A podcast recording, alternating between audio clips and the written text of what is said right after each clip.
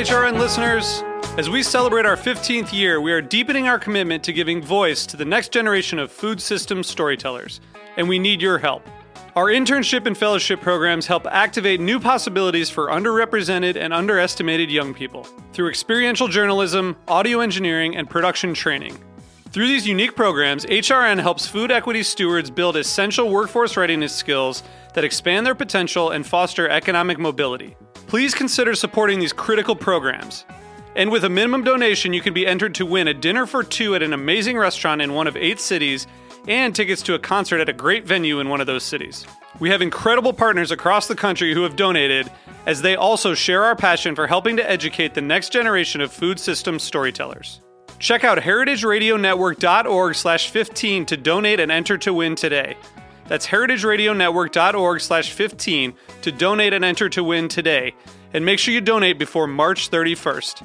Thank you.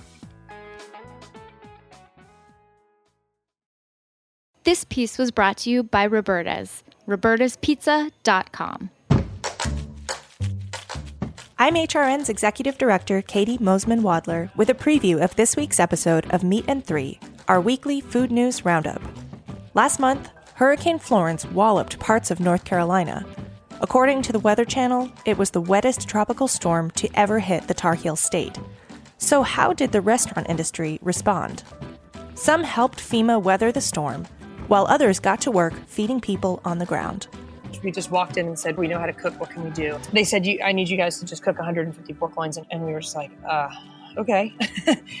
Now, the attention needs to be on Florence's long term effect on North Carolina's farming community. The general mood of farmers is one of certainly resilience and almost feels like it's the normal course of business to just get hit by a gigantic hurricane and need to just keep on going. So tune in to this week's Meat and Three on Heritage Radio Network, available wherever you listen to podcasts. Hello and welcome to Snacky Tunes. I'm one half your host, Greg Bresnitz. On today's show, we have Bruce Bromberg of the Brothers Bromberg of the Blue Ribbon Empire. We catch up with Bruce this week in LA to talk all things Blue Ribbon, and he gives us a preview of Hank's, the brothers' new burger joint in the Pacific Palisades. And later on, we have 88 Palms live in studio, who tells us how Dad's early days as a disco DJ and Señor Frogs led to the band's sound and current incarnation of a former Jessica Rabbit admirer. So sit back, relax, and here's another episode of Snacky Tunes. We talk about food, we talk about music with musical dudes. Finger on the pulse, snacky tunes.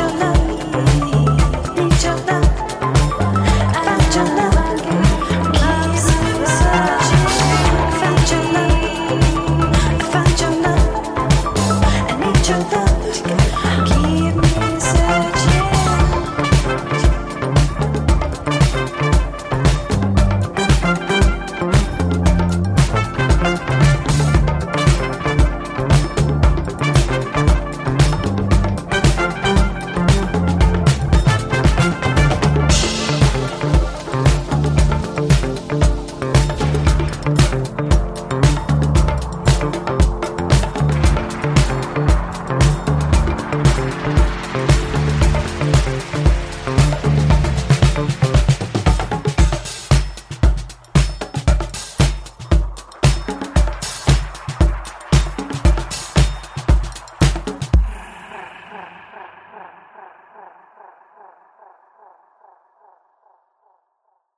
and welcome to Snacky Tunes. I am one half your host. We are out in the gorgeous Palisades of sunny California with Bruce Bromberg, co-chef, co-owner, Blue Ribbon Restaurants. Welcome to Snacky Tunes.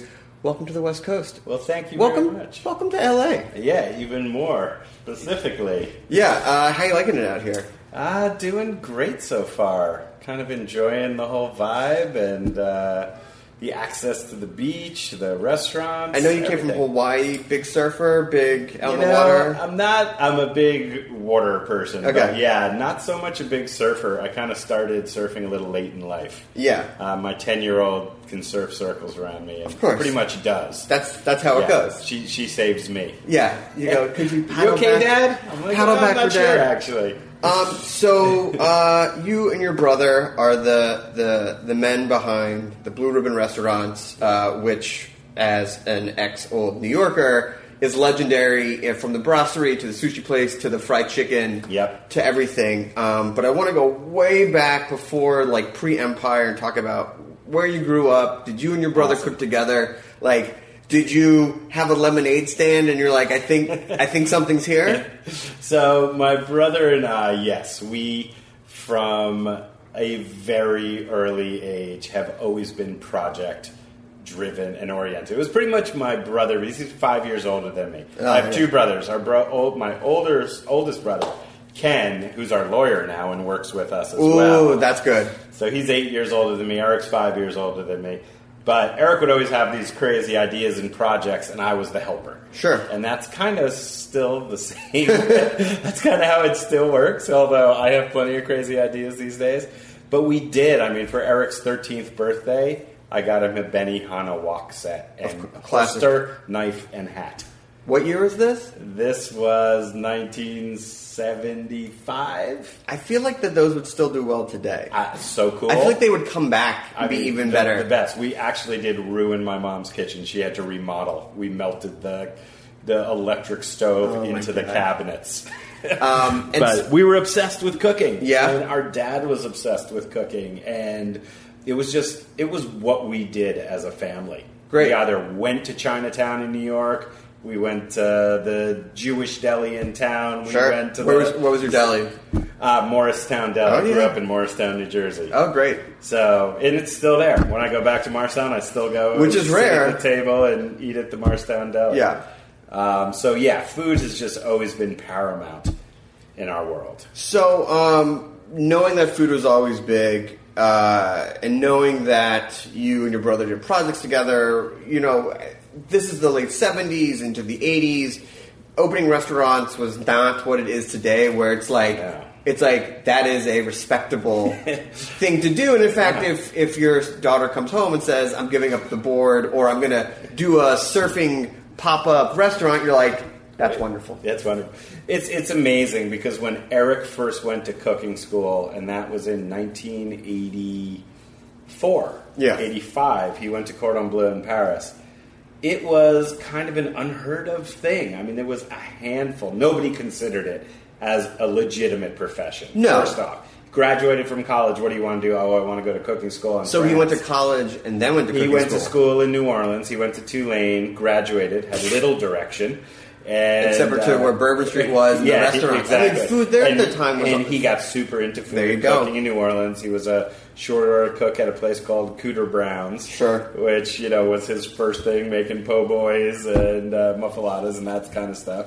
He kind of got the bug. My dad used to have a house in the south south of France, and so we had spent summers there, and we had we were amazed by this one restaurant in town. So your your parents are bringing a little bit of influence in because having Yeah, having that European, you know, I'm also a descendant of European Jews, Mm. Yeah, yeah. and I found that like cooking food and and knowing about food and three course menus with even though it wasn't course that, but you had your salad, you had an entree like sure. that was just Big. a given before it even had a name to it. Exactly, exactly. I mean, you know, the whole foodie culture and that kind of thing, whatever that really is, food was just utterly essential to everything we It was did. life. It was life. It was life. And it was respected. And, you know, we learned from our grandmother that it was like every single thing you touch, everything you do, there's a reason, there's a method, there's a respect. We learned that from her. Our dad was really the adventure and the excitement around food. He was obsessed with restaurants. His whole downstairs of his house is covered in menus from around the Oh. world, all framed, beautiful frames, signed by chefs, and he's he's been doing this since the late 50s, early 60s, since he was a you know young, uh, whatever, doing his junior year abroad in in Belgium. So it's just always been part of our world. Like, where are we going? What's the next meal? You know, I mean, that's what- my yeah. wife says. I'm always thinking about my next Yeah. meal when I'm eating. And and then I think when Eric did finally go to cooking school and even came back, and for years in the late 80s, it was still such a small handful of people who were successful. And almost none of them were chefs. Right. There were some restaurant owners, but chefs didn't necessarily own restaurants. And there was a Right. slight shift in the late 80s where there were a couple of guys who kind of came to prominence as partners or maybe even the owners. Like the Wolfgang Pucks. Yeah, it was maybe very early Wolfgang Jeremiah Towers. Jeremiah I Towers, the was- Chez Panisse, yeah, sort of like Panisse and that kind of stuff Yeah. was like the very beginning of where chefs actually started to get a voice. Eric's first job was like working for Jonathan Waxman at Jams in New York City. No. which was like I mean, eighty-seven, I think, eighty-six. I'm sure there's some stories for off radio that. Uh, There's many off-radio stories for that one. and so for yourself, you follow in the same footsteps. You also go to culinary school, right? Yeah, so I graduated college and left with very little direction Sure. as well. But I'm sure your father was super pumped. He's like, my two of my boys want to go yeah, cook. it was like it's funny because yeah, the the chefs wound up not being the black sheeps of the family. I know.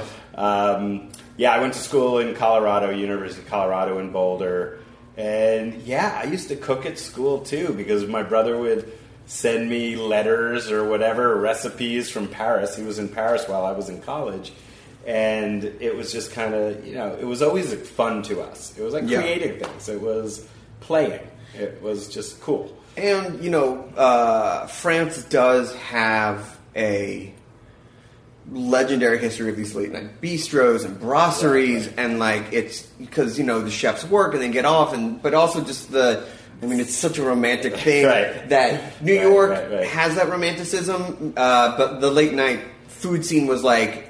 And don't get me wrong, I love the Moonstruck Diner, but it was like that. in 90 in the early 90s 89 90 like there were a handful of places serving food after midnight new york city is unquestionably the city that never sleeps but there was nowhere to friggin' eat after you know 11 12 o'clock I mean, nothing's chefs good. would go home Yeah. there'd be a guy still in the kitchen and he would you know make a burger and fries and you know you could get a goat cheese salad at Lucky Strike or th- there were some places but Sure, they 'cause kinda that's- that's what you want, yeah right? it was always a little scary eating there but it Yeah. was a restaurant open Yeah. until two or three I think they served till two um, but there was nothing that you could really go unwind and spoil yourself Yeah, and- just feel like you were having that experience that everyone else has when they come to your restaurant Right.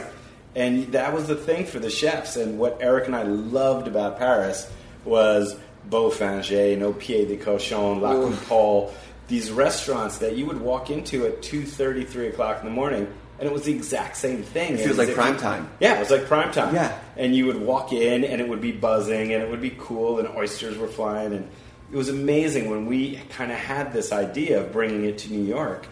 People, no one got it.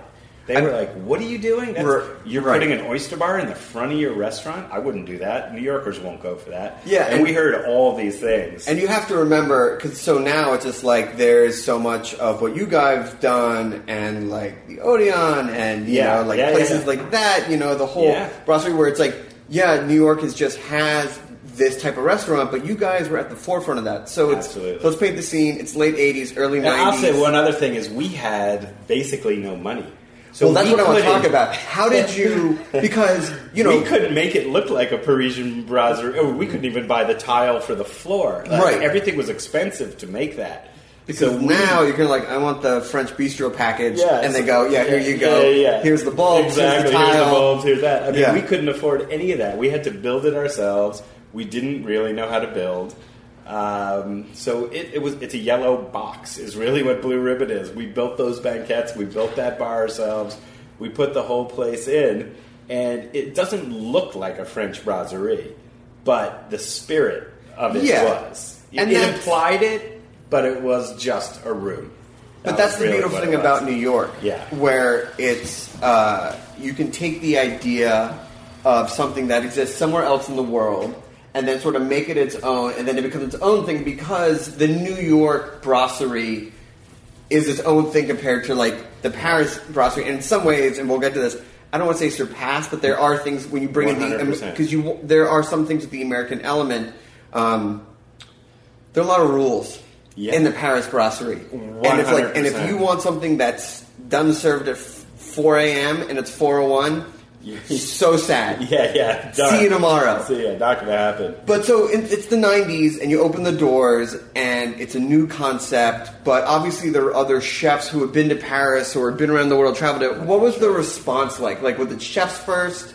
Uh, So- did you have people during the normal hours? So we did. We actually opened, and we were because me, my brother, and our team Yeah. built it from day one. It was an interesting transformation. When we opened, we already had a fair amount of neighborhood support. Sure. It was a very different neighborhood back in those days. We had the social club, Oh, yeah. Sullivan Street Social Club, uh, just up the street. It was a very different neighborhood. But we had earned the respect of the neighbors. So as we opened, we actually did okay business kind of from the get go. Yeah. But 10:30, it was over, and we sat there every single night until four o'clock in the morning. And I would say the first three and a half months, it was really the end of January. We opened November 3rd, 1992, the day Clinton was elected, hmm. election day. It was really not until January. I remember it actually. It was Martin Luther King Day, and nobody had walked in. It was a Sunday night, right? We were going to be closed Yeah. on Martin Luther. We were always closed on Mondays. It was a Sunday night, and I'm a. I literally I called Eric. Eric had gone home to walk our dog. We lived, you know, Sure. a block away.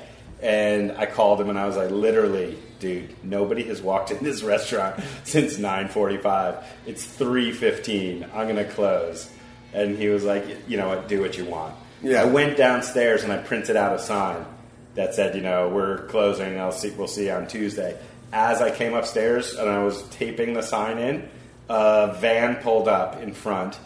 14 people come out of this van. It's Charlie Trotter and his whole team. Wow. They had done a James Beard event. And they walked over. I crumpled the like sign three in the up. morning? Three in the morning. I crumpled the sign up, threw it in the garbage can. We laid all the tables down the middle of Blue Ribbon. And Charlie had dinner with his whole team. And they ordered one of everything off the menu. And that's when you knew you had something. And that was like such an amazing moment. And literally the next week, you know, this guy came in. Drew Drew Nieporent was a huge Sure. por- portion of it because he was down at Tribeca. real champion of that area too. Real champion of that area. He lived in the West Village. So on his way home, he goes by, you know, Blue Ribbon. He sees an oysters and a Sierra Nevada sign in the window. He's coming in. So he started coming in. All of a sudden, Drew's coming back with Wolfgang Puck one night, Ro- Roger Vergé another night.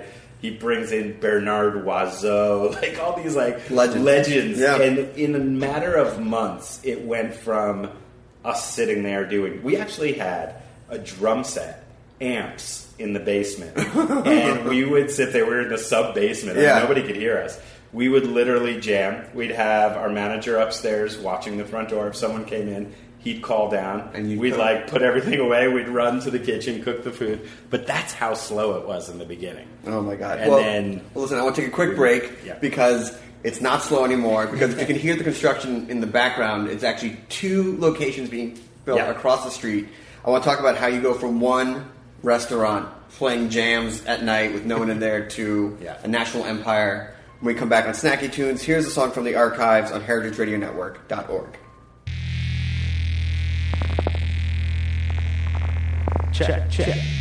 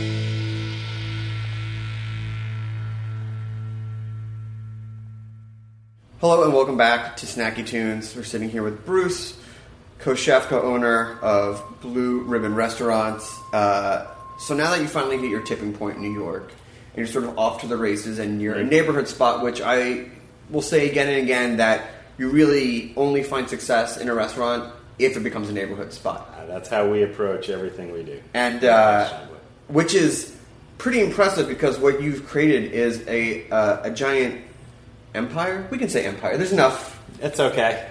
You don't have to say. I- I've heard it. I've heard it before. You've heard it before, but um, so how did you go from instead of getting down the road? Because we'll get to that Yeah. about like when you go like we're just it's you know 9, 10, 11, 12, Yeah, but like yeah. how'd you go from one to two? One to two to this day is probably the toughest transition I'm we've ever had. Yeah. It was really, really hard. We had this kind of. It, it's a funny story. We were bursting at the seams at Blue Ribbon. So- we never expected to do what we were doing there. I mean, we literally were turning the table seven times in a night. So, So even when you open we the door, it's like four in the morning. yeah, from four to four, we would have six, seven full turns in that restaurant. And it's only 50 seats, but Yeah. it's a tiny little restaurant doing 300 plus covers. We had nowhere for food, we had nowhere for our wine. We were bursting at the seams. So, So you had to get the drum kit out there. so the drum kit was now gone. The amps were, they found a new home. And that's another story. And we reached out to our landlord and we said, any storage spots, anything. Yeah. In the building, on the street. He had a building, you know, 50 yards down at 119 Sullivan, Blue Ribbons 97 Sullivan. Yeah. He said, it's, it's an interesting space. It used to be the s- stroller storage for the apartment building but you can absolutely use it. There's a boiler room, but there's a small room in the front. You could use that and put your office there. Sure. So we were like, great, we'll do, put the office down there. We'll move this thing out. So we go and we look at it. It's actually a storefront. So our minds start Sure. spinning. Crazy Here we projects, go. there you Here go. we go. Another project. Um, it really, we weren't looking to open another restaurant. It just kind of happened. So there was no exhaust. There was no way to exhaust this place uh, to, for the kitchen. We couldn't build a kitchen, so we were like, fish shop. We'll do it like the old fish shop in Right. Morristown. You know, sawdust on the floor. We'll make a super cool fish shop. And then one day we were out eating sushi, and we got treated really terribly in kind of a high end sushi place. And my brother looked at me and he said, "Why don't we just make our own sushi place?" Huh. And I was like, "That's a really cool idea. That's even better than the fish market." So what year is this? This is 1994. Okay. So So, 94. again, sushi is not what it is today. Nothing. And And- also, yeah. and no disrespect to Jewish guys did not open sushi from New York, did not open sushi No, restaurants. not even close. So how did you go about that? So we had the idea. Now that seed was planted, we were really focused on how to do it, right? We didn't really know that much about sushi. We liked eating it. So we started going to every sushi restaurant in New York City. What a pain. Yeah, what a pain. Right. But what we realized that there was no middle ground. There was, you know, Sushisay at, you know, 200 in those days, 150 200 a person, which was I mean, even today it's still a even lot today is a yeah. ton, but it was ridiculous, right? Yeah. Only Japanese businessmen could afford to go there, you know, and we would go to those places and we didn't get treated very well. So there was that, and then there was the kind of dojo, dojo, and, Yeah, like- you know, those places which were okay, but they weren't really Japanese. They weren't traditional. They were kind of a thing. They were sometimes dirty. The lighting wasn't nice. There, they were Tomoe was Oh, in, yeah. down in Soho, and everybody liked that. But it was again, it was kind of a dirty place. It didn't quite have the aesthetic that we thought we could do. So anyway, make a long story short, we ate in a lot of places, and one night we go to Sushisay spend all this money, had a really mediocre experience. They basically were rude to us again in this thing. We went home, we parked our car, and we took it for some reason. My brother and I took a different route home. We were walking the dog, and we took a different uh, route back to the house than we normally did. And we walked down Lexington, and we were now living up in uh, Murray Hill. Sure. And uh, we took a different route home, and we walked by this little place, no one in it. One guy sitting at the bar, one little dude behind the sushi bar. And we walked in, we said, let's just get one hand roll, asked the guy for a hand roll, made us a spicy scallop hand roll, and we both looked at each other. And this is literally after eating in 30 or 40 restaurants over the last three months, uh, sushi restaurants. We looked at each other and we were like, we're done. This is it. Yeah. This is the best thing we have eaten in any sushi restaurant. The rice is perfect. The everything about this So is just amazing. that guy? So we start talking to him. It was a courting process. oh, of course. It took a few months, but we invited him. But he had opened this place. All the cabs the uh, had moved in in that area, so it was like curry in a hurry. Sure. And that neighborhood really changed. He was maybe year six or seven. He wasn't. He was literally surrounded by cabs eating fast food curry. Sure. So he, his business had tailed off, but we just thought he was amazing. We started bringing him lobsters and crawfish and frogs, Whatever you need. and all this like non-traditional sushi stuff. He kind of, we kind of won him over a little bit. And one night we invited him and his wife down to Blue Ribbon. It was a Saturday night, 1994. Sure. The place was Swinging. Two and a half hour wait, lines out the door. He just kept looking at us saying, "Very good." Yeah. so we said, "Will you be our partner?" He sold his place like within a month. Amazing. Came. We told them we'd open in two months. We opened like eleven months later, but we finally opened it, and he was he was our partner for twenty two years. And the response to that was, Brutal. yeah, It was an incredibly difficult beginning. because of Because we had this, well, I think a number of factors. One, we were kind of blacklisted by all the purveyors. Just because, even though he was Japanese, we were these Jewish guys from Sure. New Jersey. People did the the. It wasn't accepted. They're not going to sell you the tuna. No, first. we didn't get the good No. tuna at all, and Toshi couldn't believe it. He was dumbstruck that all this was going on. We were struggling. Like it was a really hard beginning. We also, and we learned a valuable lesson. We thought just because we were blue ribbon, just because we were busy down the street, just because people loved us, that they were going to love the next thing we did just because. And they didn't. And Huh. it was a super difficult beginning. It was a different kind of place. It was not your Sushisay, and it wasn't your comfortable little village sushi. It was somewhere in the middle. And I think now it feels more like your comfortable Soho spot, but Yeah. back then it was like really, it was a different kind of thing. It was, it just wasn't in everyone's wheelhouse. People were literally begging me to run down the street and get them the spicy catfish or a duck club or fried That's how they probably thought they could get in. Like, oh, we'll get a seat and here. I was just so upset about it. It was a it was a really difficult time. And then what changed there? And then what started you on your path to like restaurant three, four, and five? Then, um, believe it or not, and I don't know that this ever really happens much anymore, but Ruth Reichl wrote a review of us, and it wasn't glowing, but it said we were really good. They were like caveats, Sure. Like, and I think the title was "Sushi for Novices," and in a sense, that is a little bit what we were doing. It wasn't completely wrong. It was traditional Japanese sushi, but we were trying to simplify it for the American palate and our customers. We, we wanted people to feel comfortable. We didn't want people to walk in and not know what to do with this dish or this. You know, we, we tried to make it accessible. So that that and, and it's a long story. And we were literally days from closing that restaurant. We had nobody coming to work. Toshi was the only guy making the sushi. Eric and I were in the kitchen. I was almost starting to learn how to make sushi because nobody would work for me and Eric. And it was just a super difficult time. But this happened. A couple of things aligned. We started to get some traction. We started to build that local clientele. But it was a good nine months in, and it was quite a hole we had dug ourselves. So- it was a learning moment. And so now that number two is up and running, and you start thinking about the future because one's running and two's running, how do you start picking the cuisines in the restaurant? Because you eventually spend fried chicken and things like that. Like, do you do you say that you're going to keep going into new cuisines, or do you try and make it easier for number three and number You know, four? we, we still haven't really learned. it's tw- coming up on 26 years. I'm not sure we've learned that, yes, there would be way simpler, simpler way to do this would be to replicate what we've done over and over again. We don't have a plan.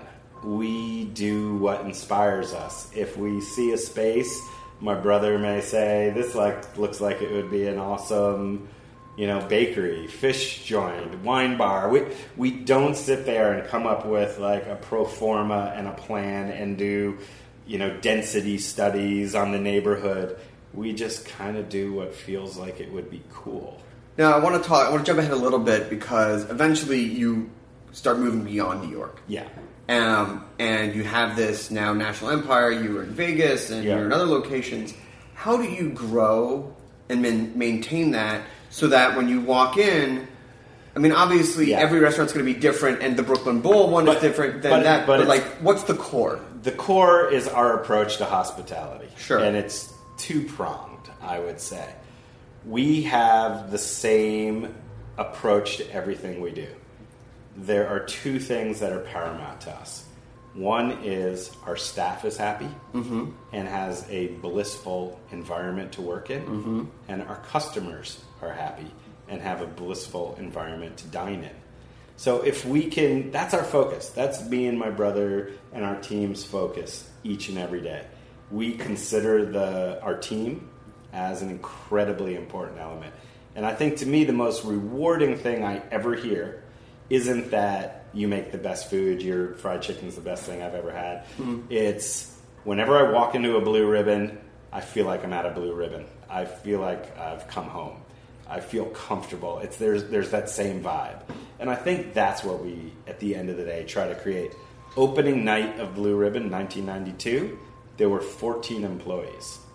11 of the 14 employees still work for us and our partners. And 26 years owners, later. 26 years later. And there's four guys who worked with my brother prior to Blue Ribbon who've been with us for over 30 years.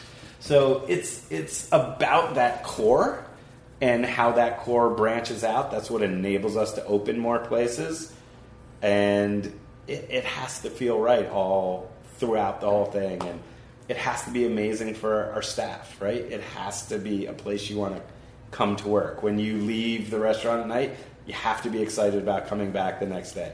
I think that's what enables us to be a really great hospitality spot. We may, may not be the greatest at folding napkins Sure. or you know making sure your water glass is just so every single step of service, but I think there's a feeling in our restaurants that we genuinely care.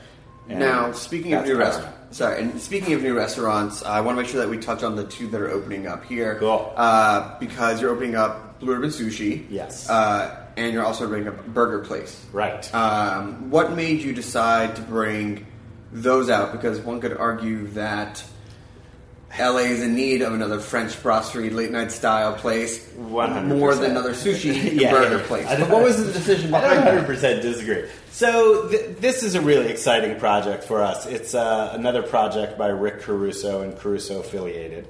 They did the Grove. They reached out to us years ago, and we opened three years ago in the Grove. So we do have a sushi place at the Grove.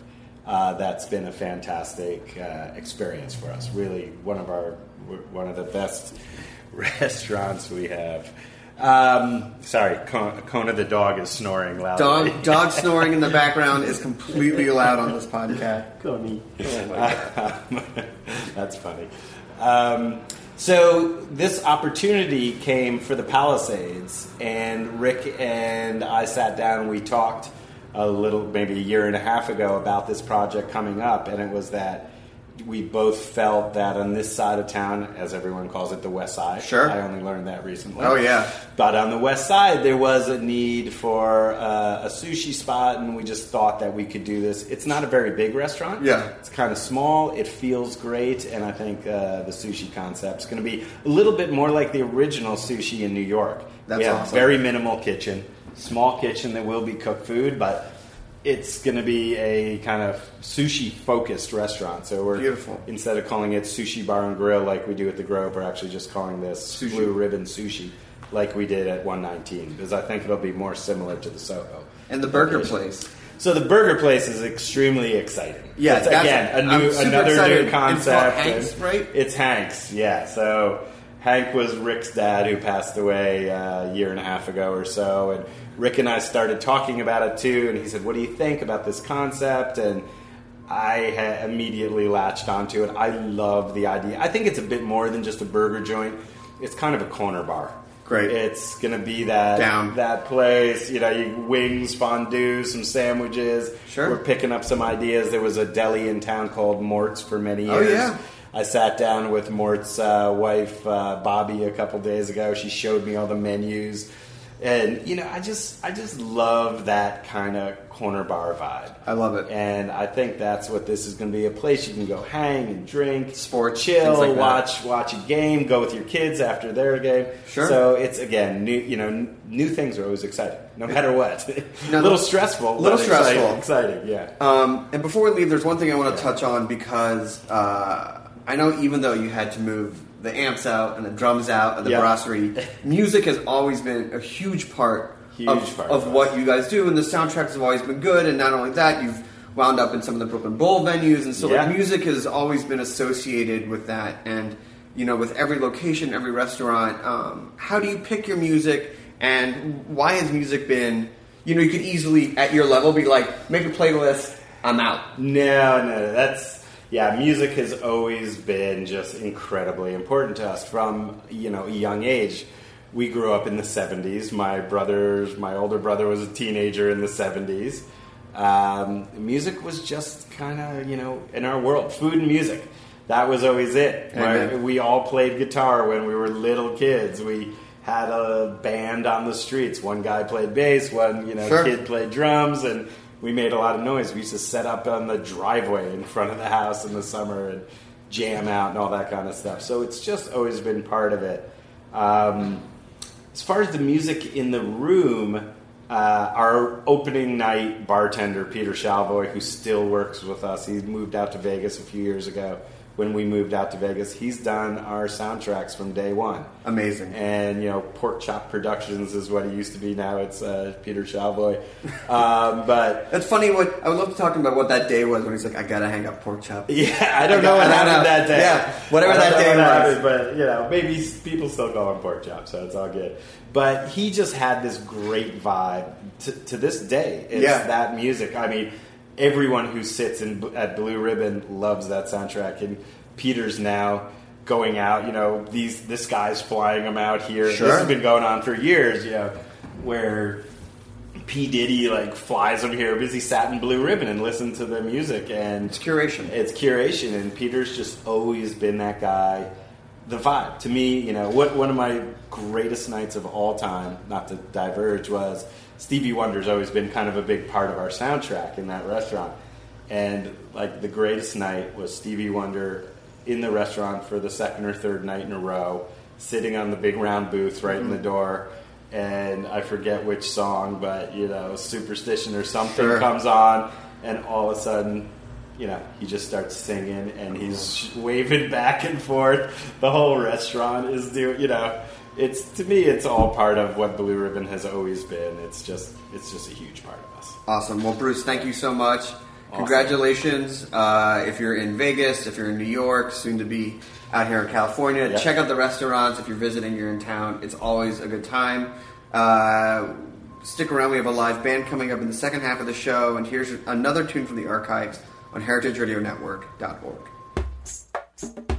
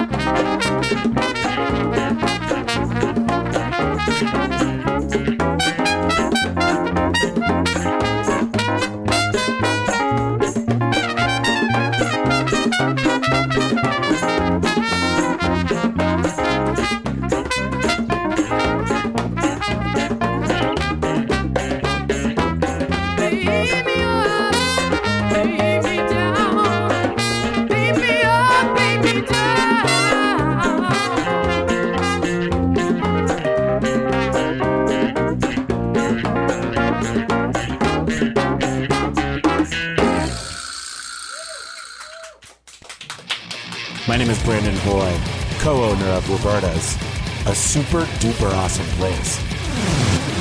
Roberta's is a very, very, very, very proud sponsor of the Heritage Radio Network. We're also super awesome. Thank you, Heritage. Welcome back, Snacky Tunes. I'm one half your host, Greg Bresnitz. Uh, we have 88 Palms live in studio today. Welcome. Hi. Hello. Well, we've got two off mic and one on mic. So, do you want to introduce who's in the room? Um, so we have Kaito Sanchez and Joshua Ruha, um, two of my guys. Um, we all play together around town. We're missing uh, Jonathan Granoff and Morgan Wiley, who play bass and keys with us. Um, they're elsewhere in the world today. And Morgan, for old Snacky Tunes listeners, might remember when he was on as Midnight Magic, which is what we heard right before we came back Yes. from break. Yes, Uh, and I think uh, it's been Kai- like- and Kaito plays with Midnight Magic as well. Yeah, I think that was eight years ago. Yeah. Which is crazy. Yeah. uh, So we did that here, don't we? Yeah, we did it here. Magic, Everybody, no? yeah, we fit all six people in here, plus us, plus friends. Uh, it was pretty crammed in. Crammed in. I think that was one of the most packed we'd ever done it. Summer day, no? It was, It was hot. Yeah. It was great though. I mean, I feel like that was it, all this and this music is also just like all summer tropical, really amazing summer vibes. Um, yes. Right before we started, you had mentioned that there's a number of rules for 88 Palms. Rule number three being keep a jazz mentality. What are some of the other rules and, and how have they developed and uh, Um, affected the, the way the band creates and, and performs? The the number one rule is don't look Ria in the eyes. Perfect. Sorry, Um, I've broken it. which everyone breaks all the time. But just just know that I'll I'll, I'll come for you in some sort of way. Like In eyes or eyes? What do you eyes. Don't look Ria in the eyes. Kaito Aye, gets aye, the aye. the other view most of the time. drummer. As the drummer. Classic drum review. Classic drum review. Um, let's see. Number number two is um, vibes. Just vibes. Just feel it. Just go with it. Um, we end up improvising a lot because we all have so many other different projects going on. There's not a lot of time for rehearsals and and practicing. So um, it ends up being a lot of jazz. Rule number three: jazz mentality. Um, keep it. You know there. There are no wrong chords, just jazz chords. Well, it's, it's more about uh, the the, perf- the performance. You know, like I feel like jazz musicians are just so good on their craft that they don't rehearse, and they know the tune. They just like okay, be be comfortable, very solid, very confident, but also be playful. It's really, I mean, it's like uh, here's the structure, you know, the song. Exactly. Play play within it, uh, play around it. Listen to everybody. It's yeah, a listen to everybody. Right. Yeah. Yeah. the conversation place, especially for people. I mean, you you're all in bands. Uh, you're all from diverse backgrounds. You're all from different musical upbringings. But you know, when bands try to play the same note every time, especially when it's this type of music, it feels a little soulless. Yeah. Yeah, that's. I think that's one of the fun things about the the 88 Palm shows is nobody ever gets the same show twice. it's like Even if you want e- it. yeah, yeah. Even if we tried to put a structure on it and make it a thing, you know, inevitably somebody's gonna kind of be in a moment, and I'm looking at Kaito like, Yeah. How do you how do you deal with that type of? I mean, you've only been playing live since 2017, so Yeah. the live show is still relatively new. How do you communicate? Uh, and how do you let someone just, if they're living inside a moment, how do you let them live without getting uh, frustrated? Um, there's no there's no frustration. I mean, you know, we've we're all we've all been playing together in different respects for for long enough, but it's like we recognize when somebody's kind of feeling something and in a moment like I like to just let them let them have that moment. Sometimes it's me, sometimes it's Kaito, sometimes it's Josh, sometimes it's uh, Domenica from Underground System who joined us on flute the other day, you know, and I just let her rip and do her thing, um, you know, until it felt like the right moment to go back into the to the track. Uh, that that's amazing. And so, like the songs are structured. I mean, obviously the recorded is you set something down, but how did you get to for the EP a structure that for a show that's ever evolving, and I'm sure practice is the same way. How did you go? Okay, that's the version. Um, honestly, um, a lot of the EP, Morgan and I wrote really quickly together. Um, I kind of came into the studio one day and he had a couple kind of like ideas floating around that he had started and he was playing me a bunch of stuff and and I started kind of improvising and singing on top of it. He stuck a microphone in front of me and you know, we very quickly had kind of rough ideas of what the songs were going to be. We did a little bit of fine tuning in terms of like the arrangements and structures, but um, the versions that are on the EP are not that different, um, and they're pretty non-traditional structurally. Yes. Um, which is kind of a byproduct of of rule number two, which is jazz Vibes. mentality. No, that's rule number Vibes. three. Just Yeah. vibes. Vibes, Just, feel, yeah. just feeling it, and you know, like I, you know, I hadn't really written a lot of stuff like that with um, with anybody else previous to that. So both of us were just kind of going off of like, I don't know, does it feel right? Does it feel like it should end here? And not really operating within a traditional songwriting structure. Um, which makes it really challenging and really interesting to do these songs live. Can we hear something live? yeah, let's let's play something live. What are you going to play for us first? Um, so this first song is called Downtown. Um, this is another one. We have a little. This isn't um, out on you know Spotify and all of that just yet. Um, this is on our our SoundCloud. We have a little mixtape that we threw up. That's just a lot of kind of really um, fun, houseier, easy things that we just threw together that we'll be releasing at some point. But Sometime. sometime, you know, Sometime. one All thing, right. one thing at a time here. Well, here we go with 88 Palms Live on Snacky Tunes.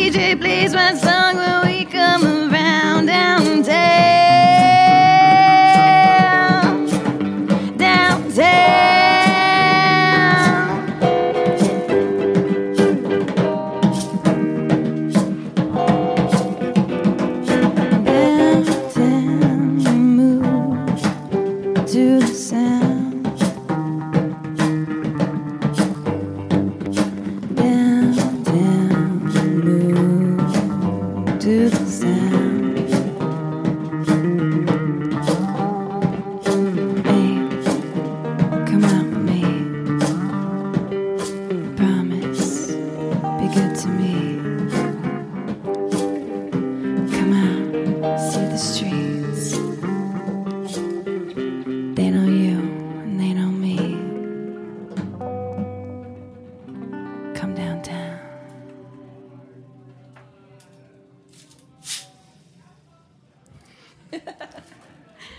I couldn't help but eavesdrop while you were doing soundtrack, and you said that Jessica Rabbit was a guiding light from your childhood to present day.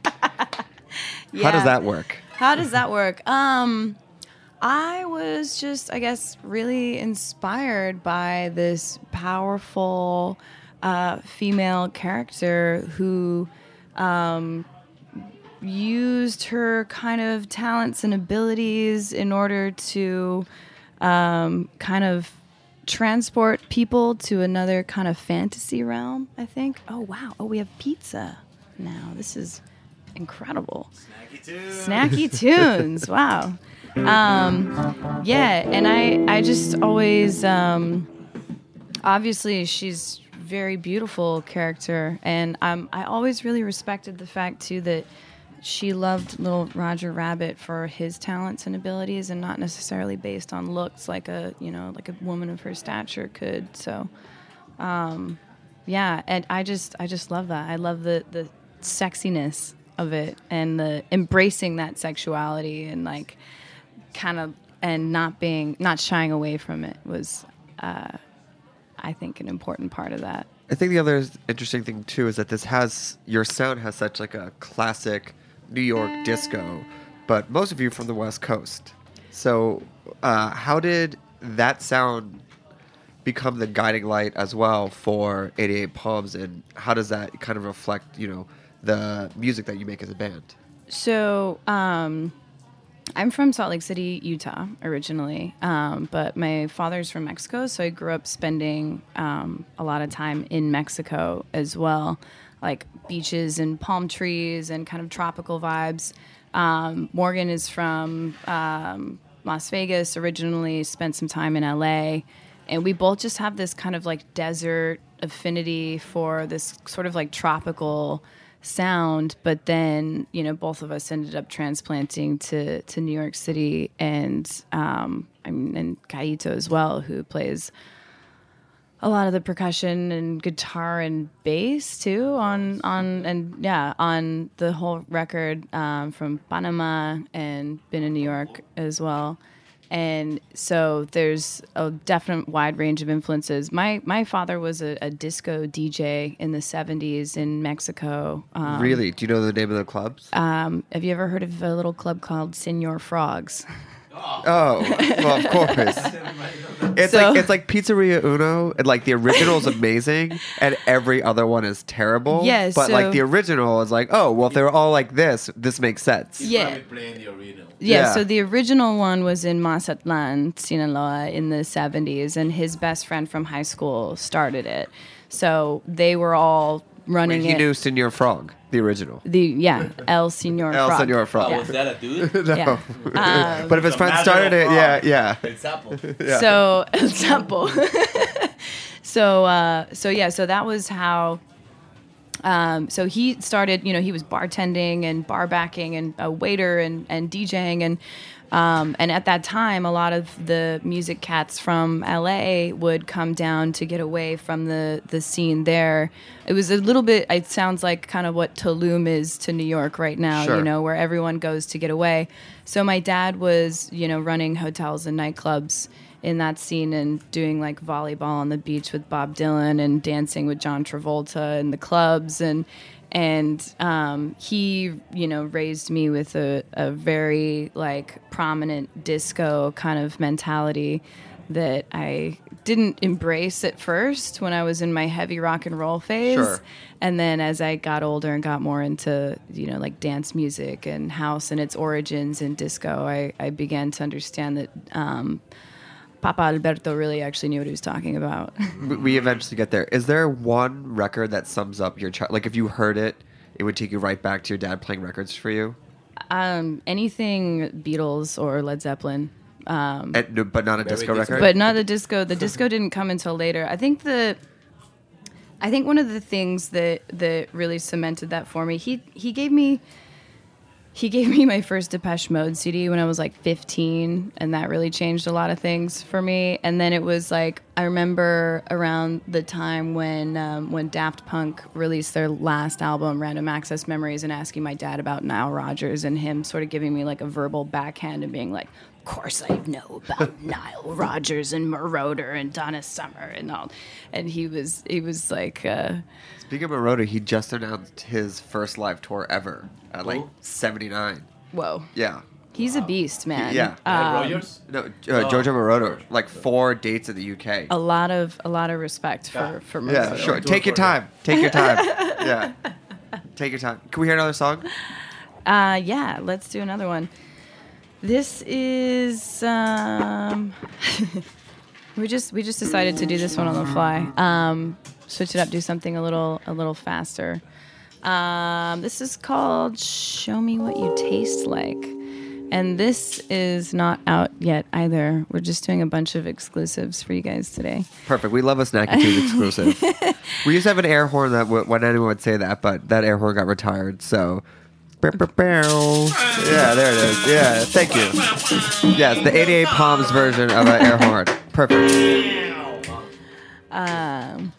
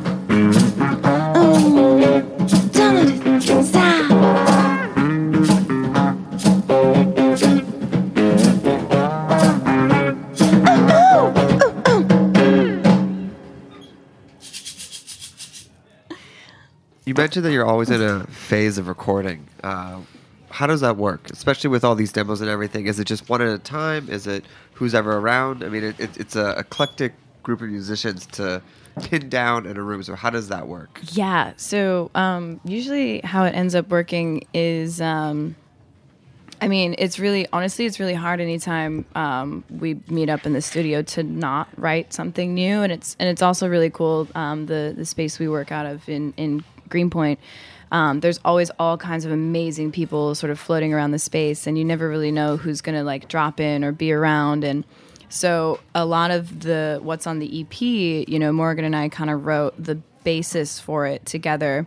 And then, you know, as he's in the studio and people are coming by, he can kind of like grab people and like, hey, can you lay down a bass part on this real quick? Hey, you, you want to do some drums on this? Hey, you want to do some guitar? And then we kind of come back together and like retool the whole thing and um and or sometimes we'll be in there working on something and someone shows up and they have something to contribute so it's just like yeah it's it's that it's that kind of jazz mentality again, where Rule it's just like three. free form um, recording. Rule number one is yeah. Well, but, we've all um, broken the. I'm sorry, I keep breaking rule number one. I keep looking at you. I apologize. I'll just stare at you. Ask questions over there. Yes. If you want to talk to Ria, Yeah. You're gonna have to get through Uh, uh, to go- look there, and then she'll wink, and then it'll come back to me. Uh, so you have a DJ gig coming up on the 17th. What what can one expect in a, a DJ set? Um, yeah, so um, that one's just I'm gonna be DJing. Um, Josh is gonna be there with me. We're gonna play a little set um, at Gospel in Soho on Wednesday. Um, my good friend Sean Glass does a little party there called Reunion, where he kind of brings together all of his contacts from all these various different industries and um, just makes a really cool party about it. So we're gonna do a couple of live songs, and then um, I'll DJ a little bit with him and some other people. Um, the DJ sets are, you know, it's um, it's a lot of stuff that um, that I'm inspired by, um, that I'm really into right now. Um, a lot of house and, and disco edits, obviously. Of course. Um, so um, I'm really looking forward to that. Um, And then you're playing the McKittrick Hotel Halloween party, which I was at last year, and it is phenomenal. It Yeah. is one of the best times ever. I think I've actually been a few years in a row. Uh, what will you be in costume? What will the attire be? It's three different nights. Is that three different costumes? Like, how does it work? What is, what's the plan? Yeah, so I'm in the process of figuring that out right now, actually. Um, you know, stylists and designers get at me. We've got a lot of dressing to do. Um, I'm in, I'm in between Mexican Elvis, mm, Miles Davis, mm. uh, Teddy Gross. Teddy, Uh, Pen- Pe- Teddy Pentagram. I mean, that, I mean, Teddy, Teddy Gross. Teddy Pentagram is that's a good one. Actually. That's actually a very good one. For Halloween, that's well, very that was, good. That's how that's how Charles Bradley used to call him. Oh, really? Teddy Pentagram. Teddy Pentagram. Yeah. Yeah. Close enough. Close enough. Um, yeah, so um, yeah, so three different nights. Um, it's I guess the theme is like a, a kind of like haunted dystopian thing. So I'm feeling personally, I'm feeling a lot of like Blade Runner type Naturally. vibes, Perfect. which is you know very Clever. close to my heart as well. Um, so I don't know, it's loose. But then we're playing in the Manderley bar, which is like this very jazzy, like dark, sexy kind of room. So um, honestly, at this point, I have no idea. I'm just gonna. I this is how I do Halloween every year. I just I have so many fun outfits in my closet. I just kind of pull something out and Like I get the most amazing ideas like around June. around June. Right, Like yeah. May, or Yeah. something like this is a great idea. And So- I always, so I Kaito always think said- about like I should write them, and I forget Forgot. them. And it's like when it's close to Halloween, I just I forgot this amazing idea I had, and I got hung on that. I like you can You know, be Teddy like I like- Pentagram. I'll be Jessica Rabbit. Yes. Josh. To be determined. All right. Well, I want to make sure we have time for one more song. Uh, where can people find your music, get your tour dates, hear your SoundCloud mixes? Um, so we're on all digital platforms: iTunes, um, Spotify, Google Music, Amazon, all these things. Um, we're honestly most of the tour dates and everything is through um, Instagram at 88 Palms. Um, Not taken. Not Not take it. so important these days. so important. So um, yeah, so that's I think the best way to kind of keep up with us because um, that's the only thing that I have time to update most of the time. So Perfect. Well, we want to thank Bruce Bromberg for talking with Darren early in the episode. Uh, thank you to Andrew Poso for putting us all together. thanks, Andrew. Jeet, our new Sunday engineer, welcome to the family. Pleasure you, having Jeet. you. Thank you to Kong as well. Uh, thanks for listening to Snacky Tunes. We'll be back with an all new episode next week. What are you going to take us out with?